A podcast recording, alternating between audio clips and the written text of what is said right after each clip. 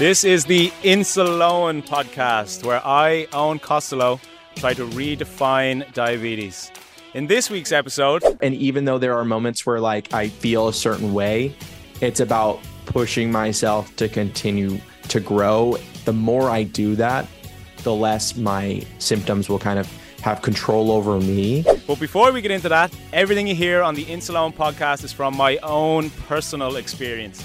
And if you have any worries or issues regarding your diabetes, please contact a medical professional. Now, let's get stuck into this episode. How's it going? And welcome back to the Insuleoin podcast.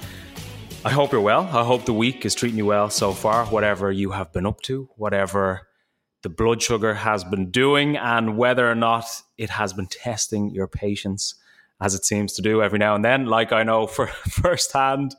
So I hope you're well. Hope everything is good, and you are very, very excited for this episode because this is an episode that I really learned a lot from, and also an episode I really enjoyed because well I do enjoy all the episodes that we do but I learned a massive amount from the guest that we have today who is Justin Eastzer and he is the creator of Diabetech if you have seen him or haven't seen him on social media up to this point. Justin is from the United States and currently living in New York City so we're only a few blocks away from each other. So we might actually meet up and talk diabetes one of the days.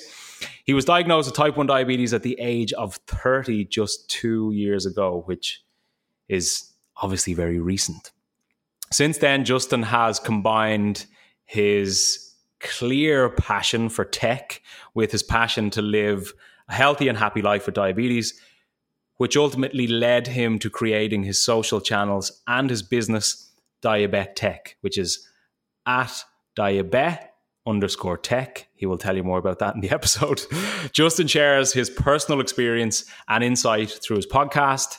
He has TikTok, YouTube, Instagram, but also dives deep into the world of diabetes tech so that ultimately he can help you and help others understand how to get the best out of all the devices available to us today. So, I've no doubt you will learn a massive amount today from Justin, as much as I did. You can see and feel his passion throughout this episode. So enjoy it. We'll chat to you soon. Take it easy. Okay, so Justin, we've just pre- we just pressed Okay, record, and for anybody listening, we have just spent the last twenty now twenty three minutes trying to get the connection right because we've joined hotspots, Wi-Fi's. Justin's restarted his computer.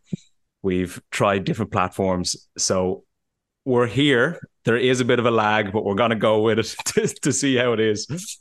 But Justin, you were telling me about essentially how you got into what you're doing now in terms of your YouTube and your Instagram and your your Diabetech page, which is unbelievable and obviously massively valuable to anybody who tunes into it. You have a interesting diagnosis story to say the least. So can you give me a bit of insight in terms of how you knew essentially something was wrong and then the details behind that? Yeah, I had been having like the main diabetes symptoms for a while, especially like I was peeing all the time for like years. Uh, but things wound up starting to get worse. Um, and like three years ago, I went to the doctor and I got like my A1C back, and he was like, You have diabetes. And kind of just told me to take this medication, metformin, and to go on my way.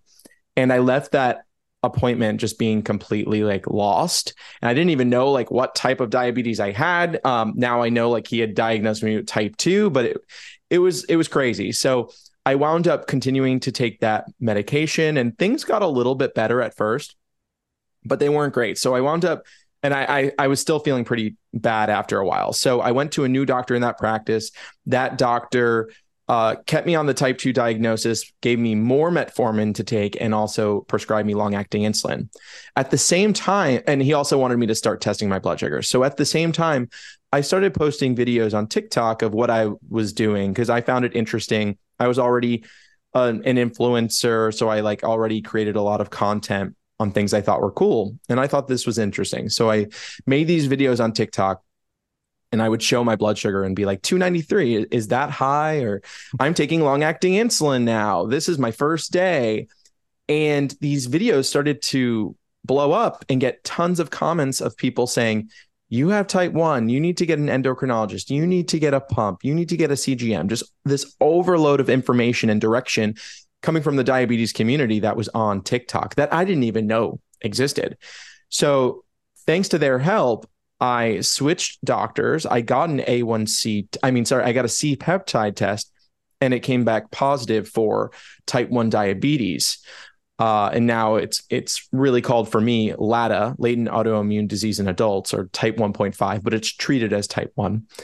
And so thanks to TikTok, I got the help I needed. I got an endocrinologist, I got a diabetes educator, and this experience inspired me to continue creating content on social media, documenting my journey, what I was learning, because I real like I was so overwhelmed and I was learning an overload of information, like so much. It was so overwhelming. I was learning how to carb count, learning how to treat a low, all these things that I was like, well, I didn't know this before diagnosis. So maybe if I keep posting things like this, people who don't know this yet will learn from from the content. Hmm. So how long was it, Justin, between you getting the official type 2 diagnosis to then essentially discovering you were you were LADA or or type one to a certain extent. Like, was that weeks, months? How long were you? It was months. Okay. Yeah, I was diagnosed with type 2 in January of 2021 and it wasn't until May of 2021 that I got that type 1 diagnosis. So how were you feeling throughout those months mm. because when I hear as a type one, like blood sugar 293, is that high? Is that low?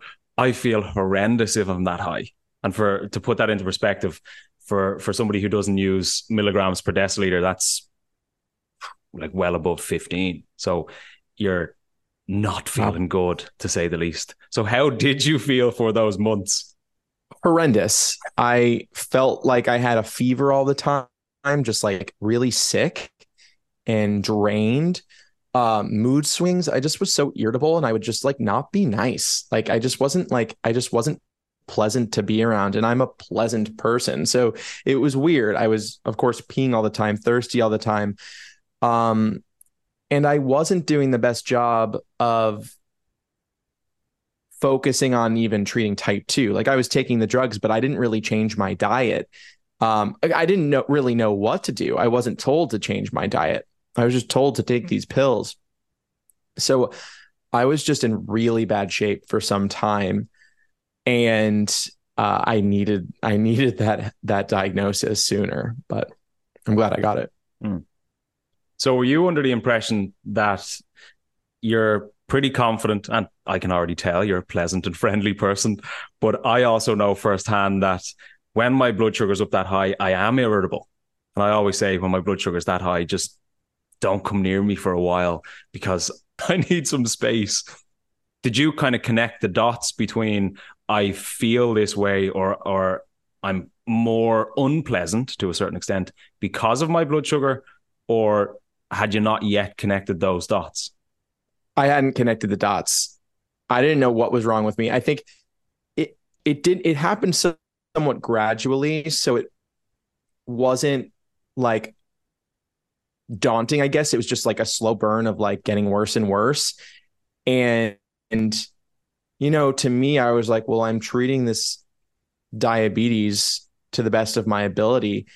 And no, it really wasn't quite clear to me until after I started taking insulin with meals like Humalog with my Lantus that I was like, oh my goodness, like I was in really bad shape but I, I didn't realize it. I was just so in it that I had no idea. And I didn't know anything about diabetes. So like my blood sugar being that high, I didn't like connect the dots of like, this is why I don't feel well.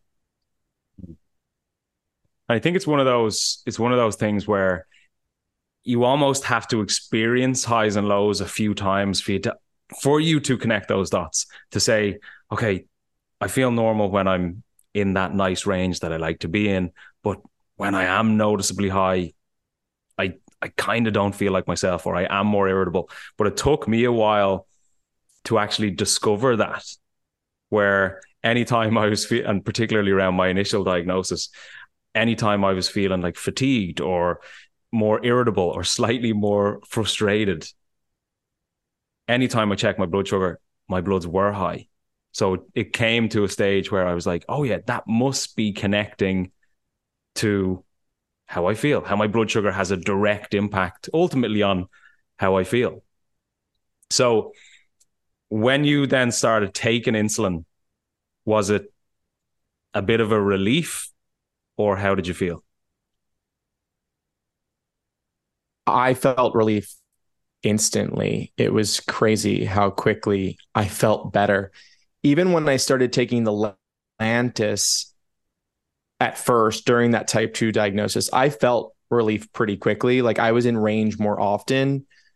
Um, but it still wasn't perfect. But once I started taking my short acting insulin with meals, um, I was feeling much better. But also, it, there was a big learning curve, and I would go low pretty often, which was a scary experience in the beginning because you don't really quite understand or know what's happening. You just become ravenous and you're eating all this food. And then it sets you in a direction of like, well, now what with my blood sugars? So the, there's a big learning curve in that beginning that's scary and it's okay. It's it's kind of normal, I think. It comes with that territory, but um, I was feeling better so fast. Mm. It, it was crazy. Had you any idea uh, around how a low blood sugar would feel, or had anybody prepared you for that potential feeling? Because it, it sounds similar to another another chat that I was having relatively recently, where this person was diagnosed, came out of hospital, obviously hadn't had a low blood sugar at all before, wasn't warned about it, wasn't told how it happens, how to treat it, how it could feel. But when she had her first low, it was almost just like this instinctive thought to just eat everything around her. And she didn't know what was happening, but she just knew her body knew she had to just consume food or glucose to get her blood sugar back up. So, like, were you prepared for that, or was it just completely new territory that you only felt when you first had your your low blood sugar? I distinctively remember the doctor who I switched to, um, who still had me on a type two diagnosis, but gave me Lantus. When he put me on that Lantus, he's like, "Listen, we're we're figuring out what amount of units you need. We're going to do a test. You're going to take this much. The next day, you're going to add a unit. And I kept like adding units every few days or something to figure out kind of that sweet spot. And he said, like, he was very stern. He was like, if you feel this certain way, if you feel dizzy or you start or you test your blood sugar and it's this low, like if you wake up in a sweat, get carbs, it fast acting carbs immediately like I remember that so well. It was kind of scary to hear. Mm. Uh, it sounded very dangerous, which insulin is dangerous, especially in those early days, I guess, when you're kind of experimenting, which is why he had me go up in small increments. Mm.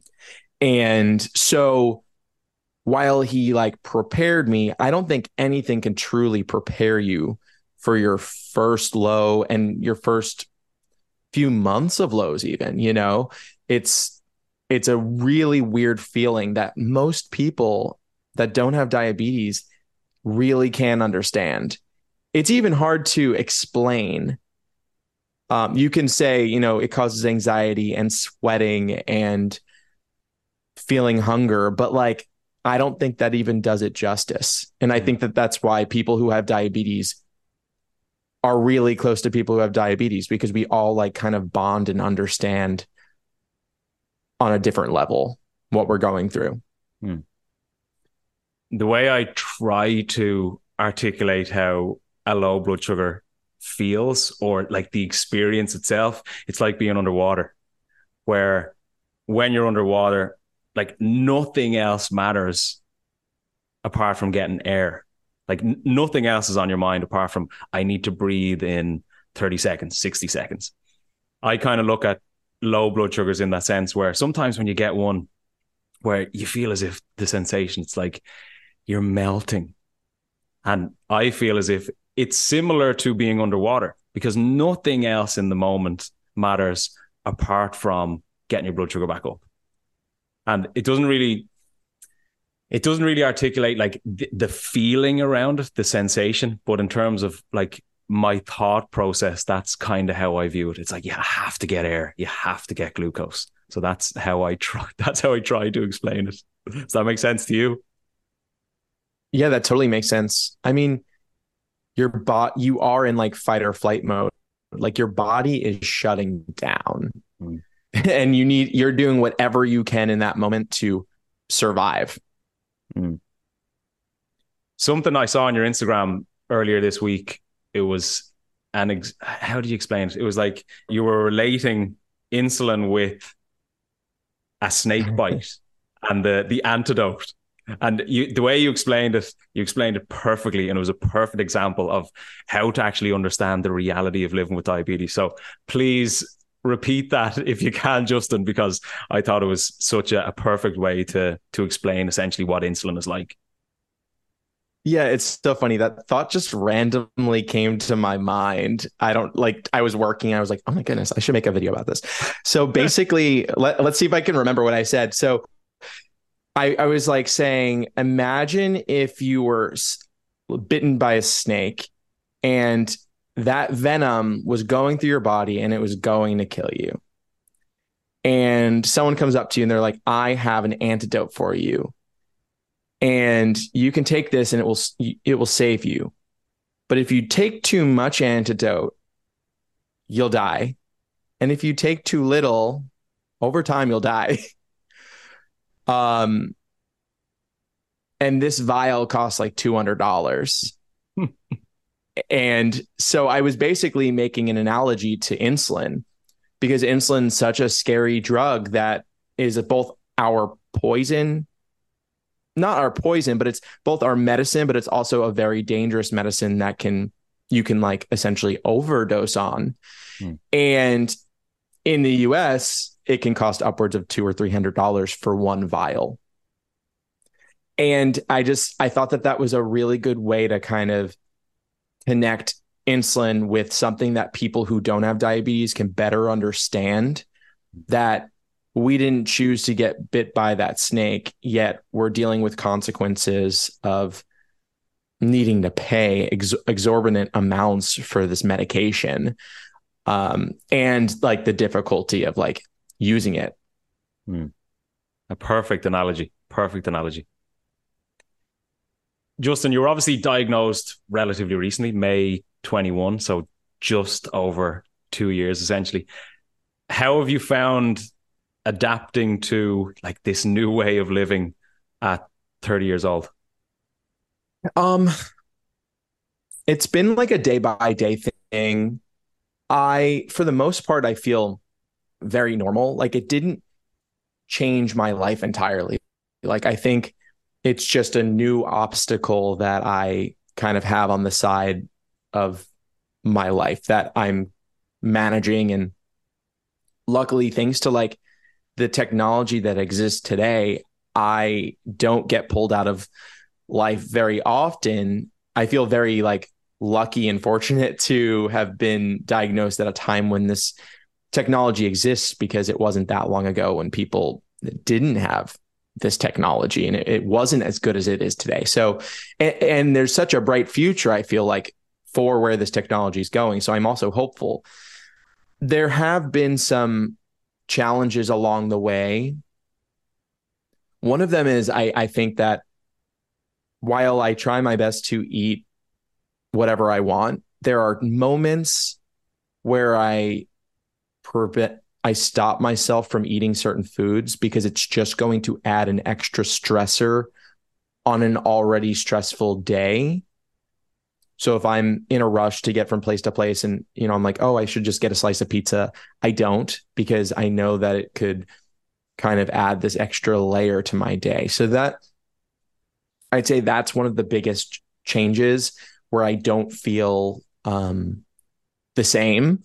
And I realize that that's something I put on myself, but it's something that I feel is more beneficial just for me not to eat those foods. So that's hmm. that's been um a difference. It's also been a little difficult to kind of go through that. Like bagels are my favorite food. Living in New York, we've got the best bagels, mm. but you really can't do bagels or I can't do bagels the way I used to. I now like try to get like bagels with cream cheese and lox to add extra protein. Mm. Um, but I can't like just have like a bagel with butter uh, because it will like really mess me up. I think another thing that's been a big adjustment, and it, it may even be kind of worse for me, is needing to have my phone on me at all times because it connects to my continuous glucose monitor. It actually also connects to my pump because I'm using DIY loop. So my phone is my PDM. It does everything I need it to for my for my treatment. But because of that, my phone never leaves my side, which is like the worst because phones pull you in and get you distracted and pull you onto social media. And I don't like that. I, I miss going on vacations where I this what I would do is I get to the Airbnb, I throw my phone on the bed and I don't look at it the entire weekend. Like that's who I am. I'm someone who disconnects and I really haven't disconnected much over the last 2 years, which has been a really big shift. And especially with now doing all my Diabetech, that's another layer of like social media is my job. I mean, it, it's always been my job in some way with my technology stuff, but I think I was able to disconnect better so that's a struggle that I'm currently still working on. And I hope that technology gets better and allows us to not even need our phone uh, to do stuff like that mm. or any device where it could just kind of do its own thing. Yeah, it's interesting as well because you touched on it there yourself. There's never a perfect time to be diagnosed, but if you were to pick a time to be diagnosed, you're, you're going to pick the last one, two, three, four, five years because the tech that seems to consistently come out is obviously massively beneficial. And even from even from my own perspective, my own experience, Justin, I've been diabetic now near 12 years, which in the grand scheme of things is a relatively short space of time. But even in those 12 years, nine of them were just finger pricks, just finger pricks, just insulin pens. So even the transition for me from finger pricks for nine years to a CGM, it's just a complete game changer, like complete game changer. And now when I like if I decide to take a break from a CGM or it doesn't come in in time, whatever it is, and I'm finger pricking, I think, how did I how did I do that for nine years? How did I do that for nine years?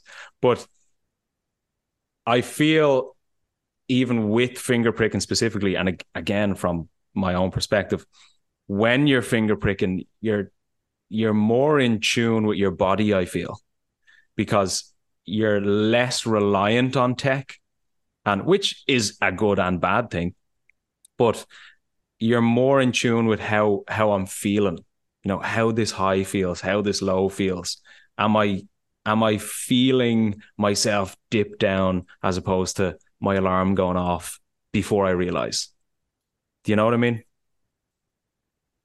I do. Kind of what you're saying is kind of bringing something up that I've been struggling with recently that I think is important to bring up. So I don't know what I would do without a CGM right now, especially because I'm I've been dealing with like a long COVID thing for like a year now where I feel fatigued nearly every day and I get like low grade fevers, I get like kind of sick and I get dizzy. And a lot of these symptoms that I'm experiencing can also be similar to a low. So there are times when I start feeling a little worse with the, those symptoms that I'm experiencing, kind of get like almost a little flare up. And I look at my blood sugar because I'm like, I've got to be low, and I'm not and I'm and I test myself and I'm not. And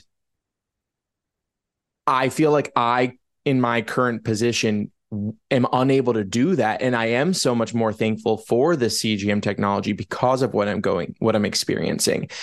And i really hope that this goes away soon. And i do get back to that point where i can really be in tune with my diabetes because before this last year my first year of diabetes i was very in tune with that. And it was nice to be able to rely on my body and feel those things and i miss that because it does let you it did let me disconnect even more and that could be a reason why this last year I have been more connected because I'm always thinking, oh, I have a low or oh, I have a high because feeling a little sick too, like feverish almost, right? Like that could be almost like a high.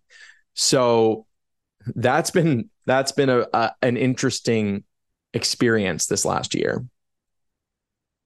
So was that stemmed from obviously COVID that you had a year ago and you've felt the effects of it since? Because that's also something that well, I saw, Justin, on your Instagram. And I was going to ask you about it in terms of your experience with it and, and how it's felt up to this point. Because from the video that I saw, and even just based off what you've said, it's obviously having a pretty significant impact still to this day. Yeah, it's been like a really difficult year. Um, I'd say so. I got COVID in July 2021. And after I had that, I noticed every five or six weeks I was getting like this like fever and fatigue. And after it happened a few times, I was like, I think I have long COVID. And it, and it kept happening. I was like, I, I really think I have long COVID.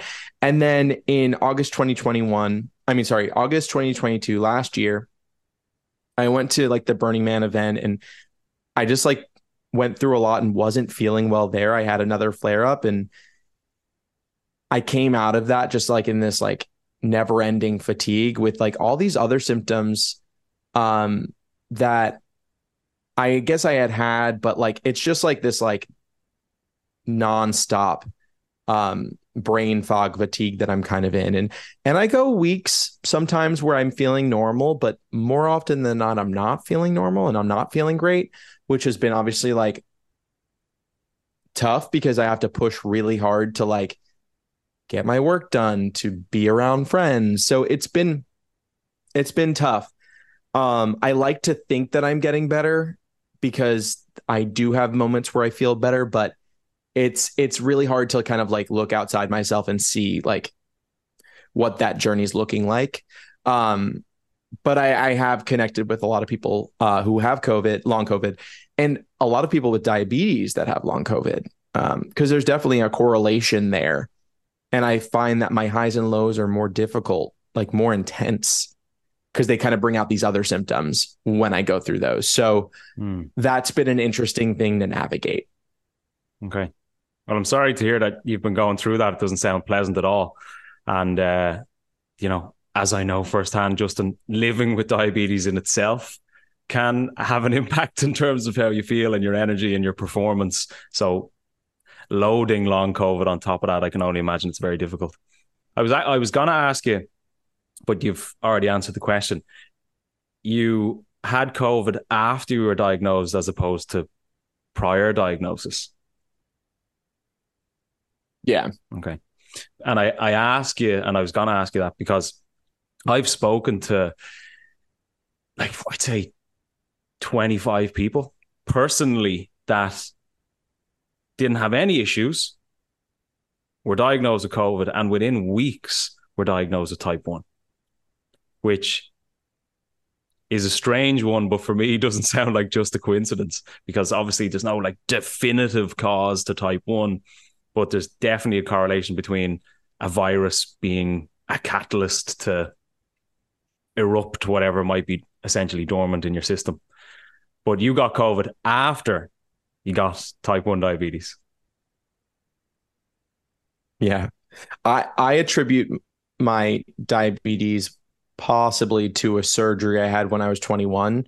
I had like a tumor on my spine called it was neuroblastoma and they had to take out all my organs and I found that every few every the, like the years after that surgery I was getting like blood sugar tests that were like slightly elevated and my doctor would say something and I was like oh I didn't fast and I noticed for a long period of time, maybe like three or four years before I was ultimately diagnosed, like I was peeing very often. Like it was a thing. Like it was like, oh, Justin pees a lot. Like, and then it went away after I got on insulin. So there was a slow deterioration deterioration of my pancreas's ability to create insulin over a long period of time and i my hypothesis is that it stems from that surgery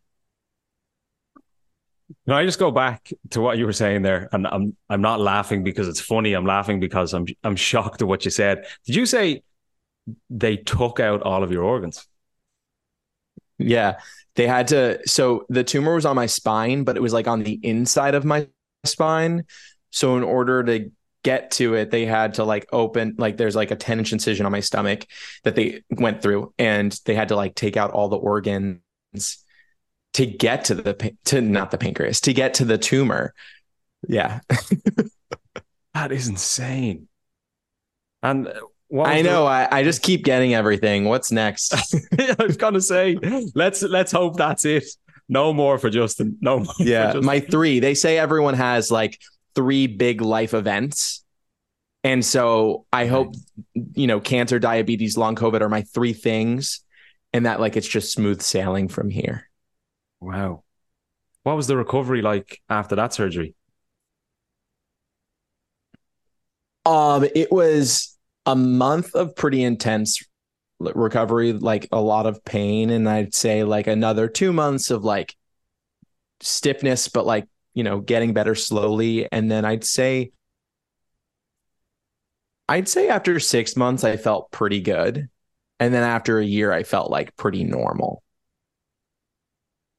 You've been through the wars to say the least. Makes it even more impressive, Justin, that you're like openly such a, a positive person with everything that you're going through. So, uh, huge credit to you. It's amazing to see. Yeah, I think um, there have. I think it's important that like when you have these like dark moments in your life, it's okay and it's allowed. But I think it's so. I think it's more important like with like how you rise up from those because you're going to be stronger, more resilient. Mm. And it's not fair to yourself to let those experiences become your identity.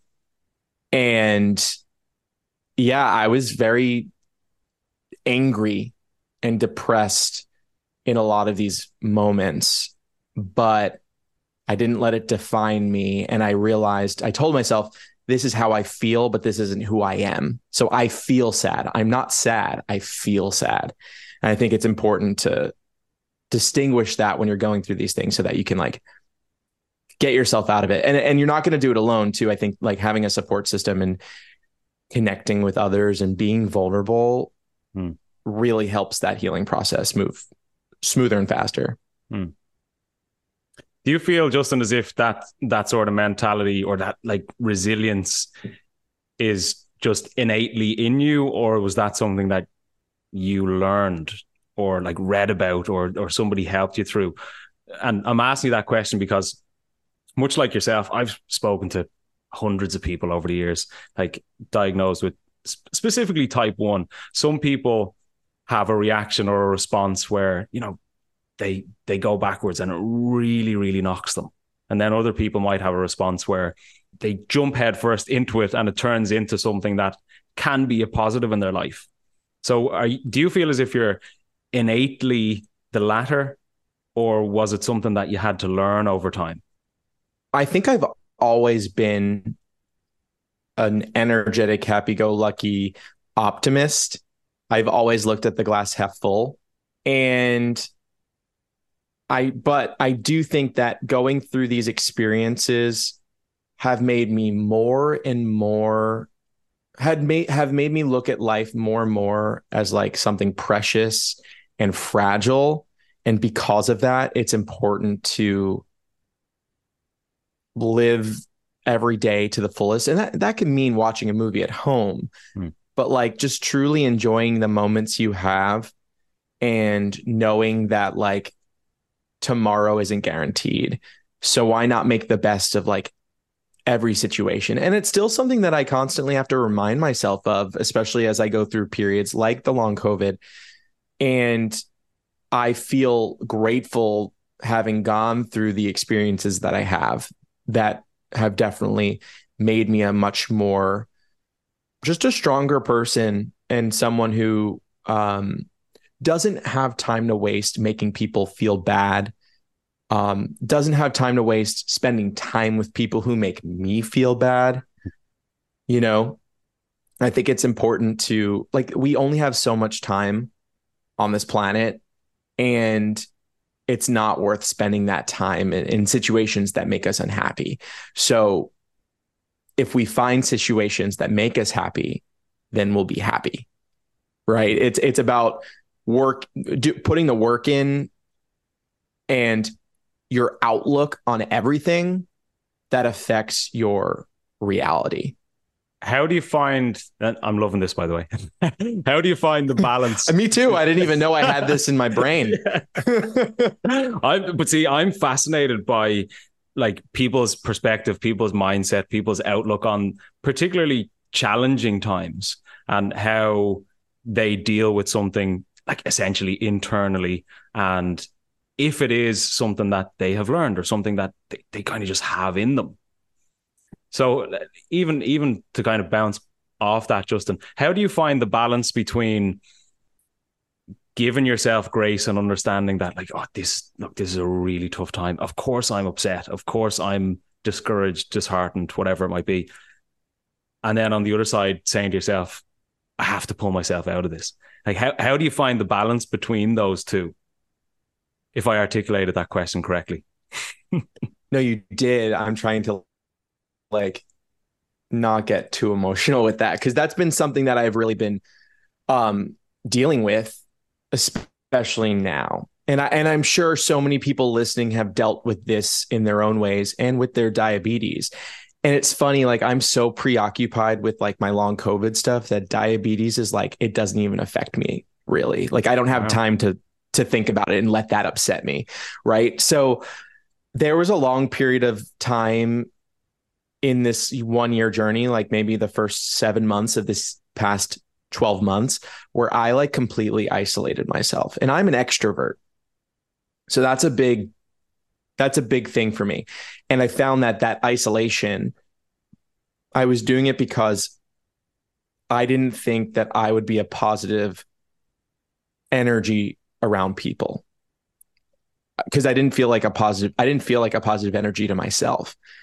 And in the last few months, I've made a huge effort to go back to like what I was saying before, which is like you need to just do the work and put yourself in those situations that that can make you happy and they will make you happy. And distractions are great. Distractions pull you out. And um it's just been like really a really great part of the healing process like kind of finding myself again and, and being that that person. Like i i'm like that type of person that's like the center of the party. So like going from that to like the person that doesn't go to the party was like you know self it was put on myself but it's also like i was going through this like traumatic experience health wise that was new to me and and made me unhappy. So kind of i don't even remember what the question was but it's oh i think i do actually it's like Actually, I don't remember the question. Maybe you can cut that. no, it's perfect. I forget perfect. where we were going. I, I, I am trying not to be a sob story, but I, I think what's so important is that like I have come out of this dark moment stronger. And even though there are moments where like I I remember like or I feel a certain way, it's about pushing myself to continue to grow. And I think like the more I do that, the less my symptoms will kind of have control over me. And I'm sure over time, the less I'll even feel them and maybe they'll even go away without me noticing. Which I think in itself, Justin, makes it again that bit more impressive given the fact of like how positive you are and what you do and the value that you offer. And the value that you offer to everybody with type 1 diabetes, despite only being diabetic two years yourself is unbelievable. You know, so again, huge credit to you. I'd love to jump into your Diabetech, obviously what you do and your job and your business and the value that you do offer. So you're a tech reviewer. For anybody, Justin, who doesn't know what a tech reviewer actually is, like what is it that you do? That was part one of this episode. If you are listening to this on the day of the release, part two will be out tomorrow. But if you're listening on any other day, part two is the next episode on our list.